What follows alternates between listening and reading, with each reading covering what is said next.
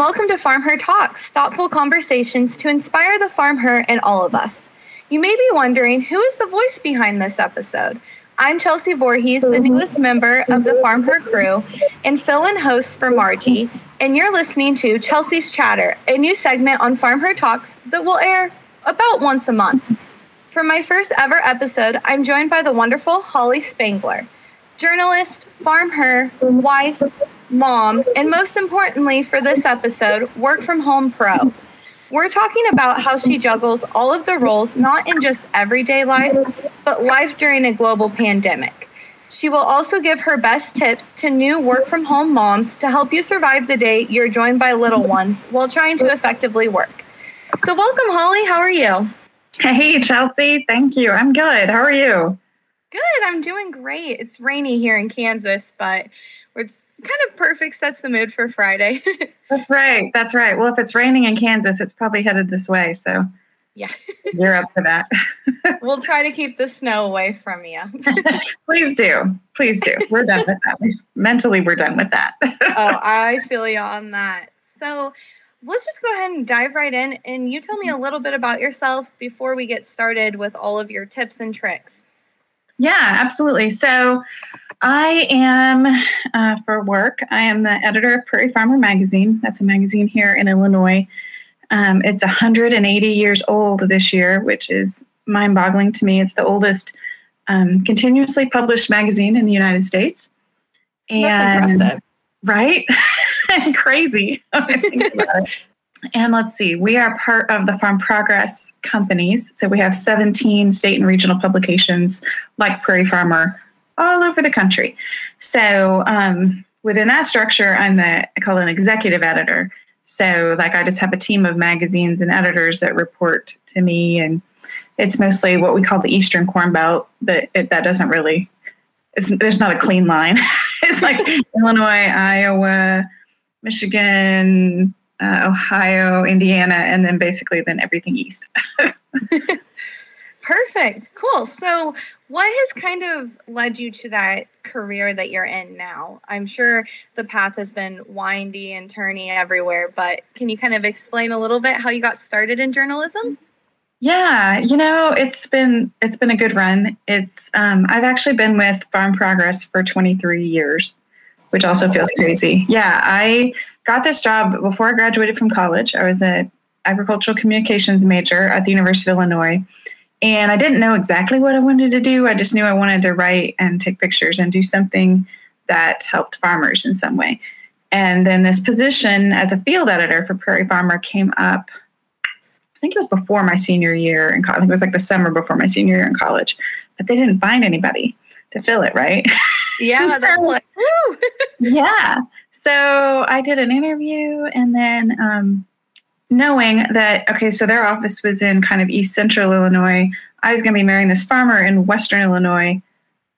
Basically the middle of nowhere.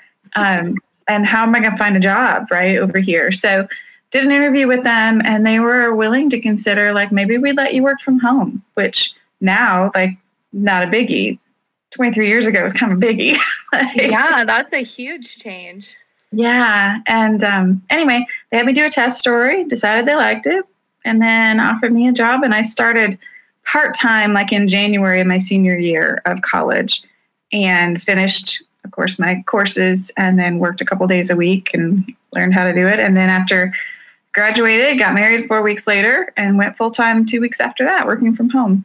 Wow, that's like perfect timing and everything just worked out great you're talking a little bit about your husband, and I know that he comes from a farming family, and that's part of your life because not only when you marry someone are you married into the family, but a farm family, that's a whole nother level. So tell For me sure. a little bit about your background growing up. Were you a farm her? How did that all work? Yeah, no, I grew up on a farm in southern Illinois. We raised corn, soybeans, and beef cattle and met my husband in college, and his family raised corn, soybeans, and beef cattle. So, very a lot of similarities, but then you get into the nitty gritty of farming stuff, right? And not so similar because my family, we grew up with um, uh, Allis Chalmers tractors, Chevy trucks, and Shorthorn cows. pretty die hard in all those ways, right? Well, my husband's family, you know, they were John Deere, Ford pickups, and um, Angus Simmental cattle, basically. Wow. Not yeah. like different worlds of farming completely. right, right.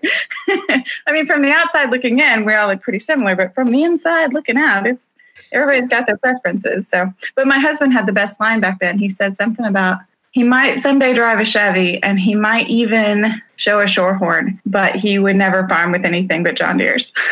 like, well, so he compromised a little bit, you know, that's what marriage is all about. A little give and take there. yeah, he at least offered it. But in retrospect, we farm with John Deere, we drive Fords, and we're showing black cattle. So I feel like he won in the end. on the compromise, yeah. he won a few of those battles.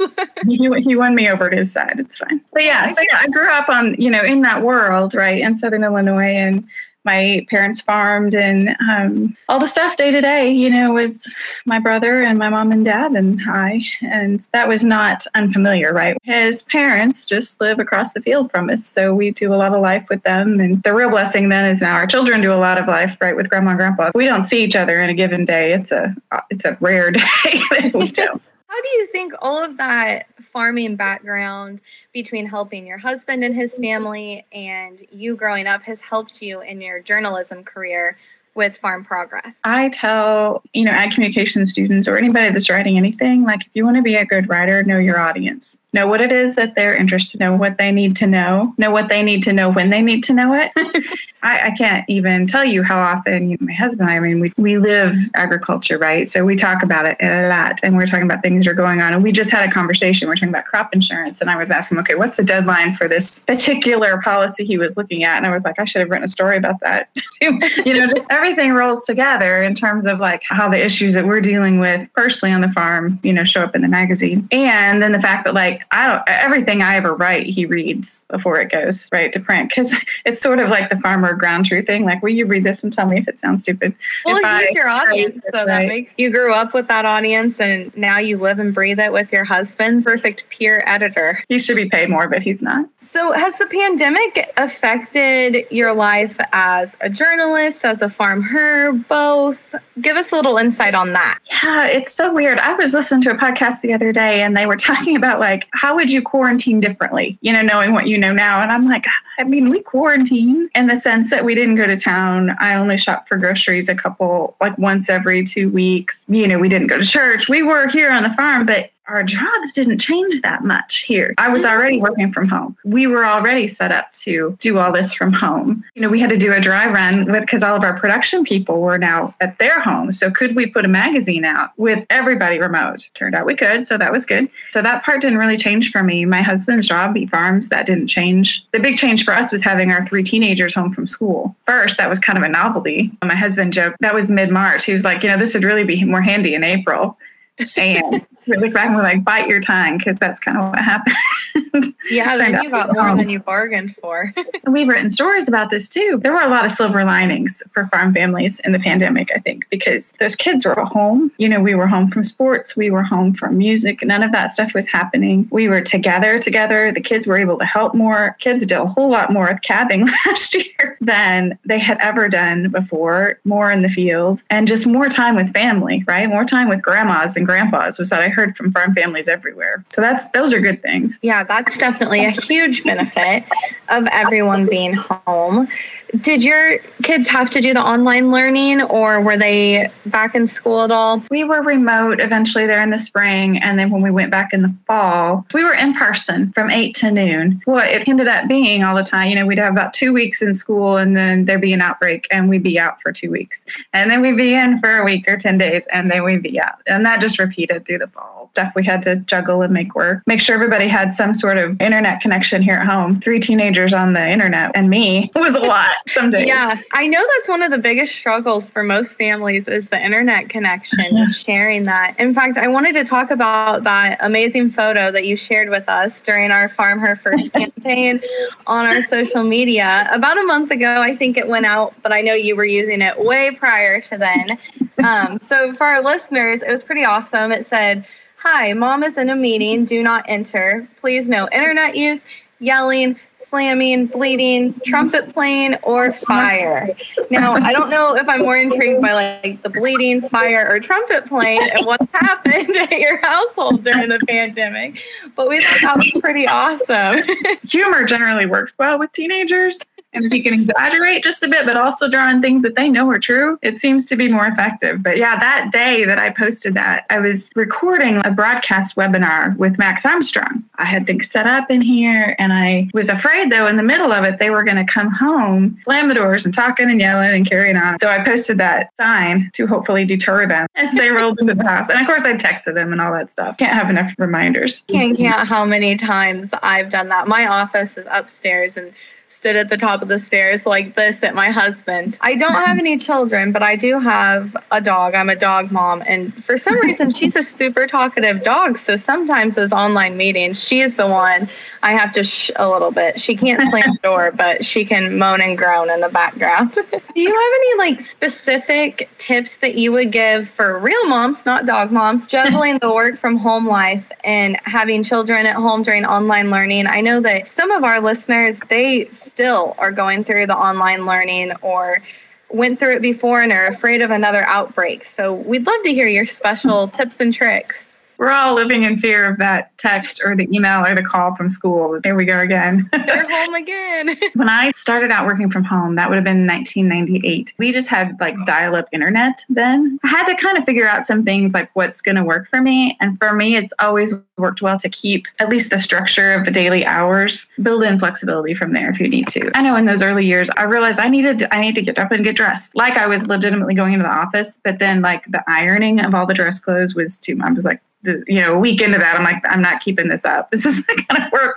And so for me, I just settled on, you know, some version of jeans and a nice sweater top, whatever it is, so that you feel presentable. At least everybody's kind of learned that, I think. Our Zoom attire, right? That's presentable from here up. Yes.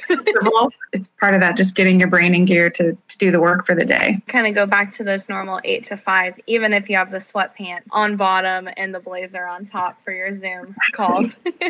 One of the other things I found too, my husband got me a um, electric throw blanket a few years ago for Christmas. It's, you know, it's like electric blanket, but it's lab sized.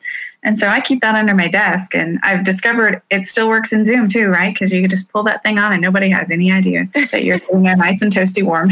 Nobody has to see the coziness. It looks right. professional, but you got to keep yourself comfortable. Besides the work from home changes as your life as a mom, have you seen many changes as far as the journalism part? Were you used to phone interviews? You could you still travel to farms? What did that look like interviewing farmers? I we've often interviewed farmers in a lot of ways, right? On phone call interviews, in person interviews, all those kinds of things.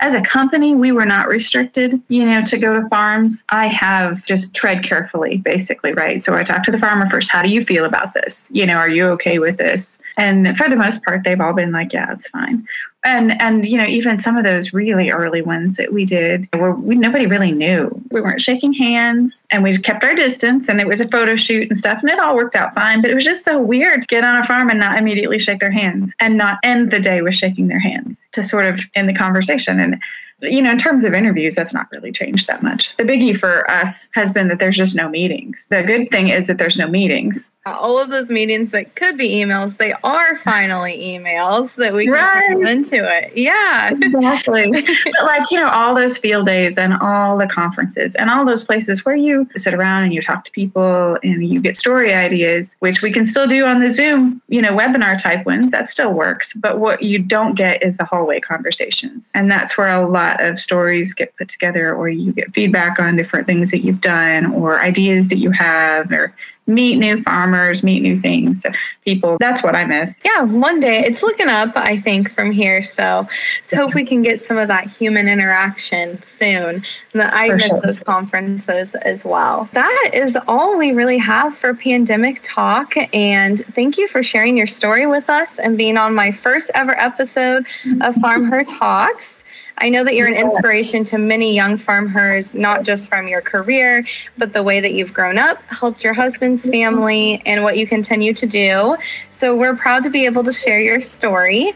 And be sure to visit us at farmher.com to hear the stories, learn about Farm Her events, read blogs, and of course, check out our cute merchandise. When you're there, be sure to sign up for our email list to stay in the know and connect with us on social media. We're on all the platforms at farmher.com. So thanks, Holly, and thanks for tuning in, everyone.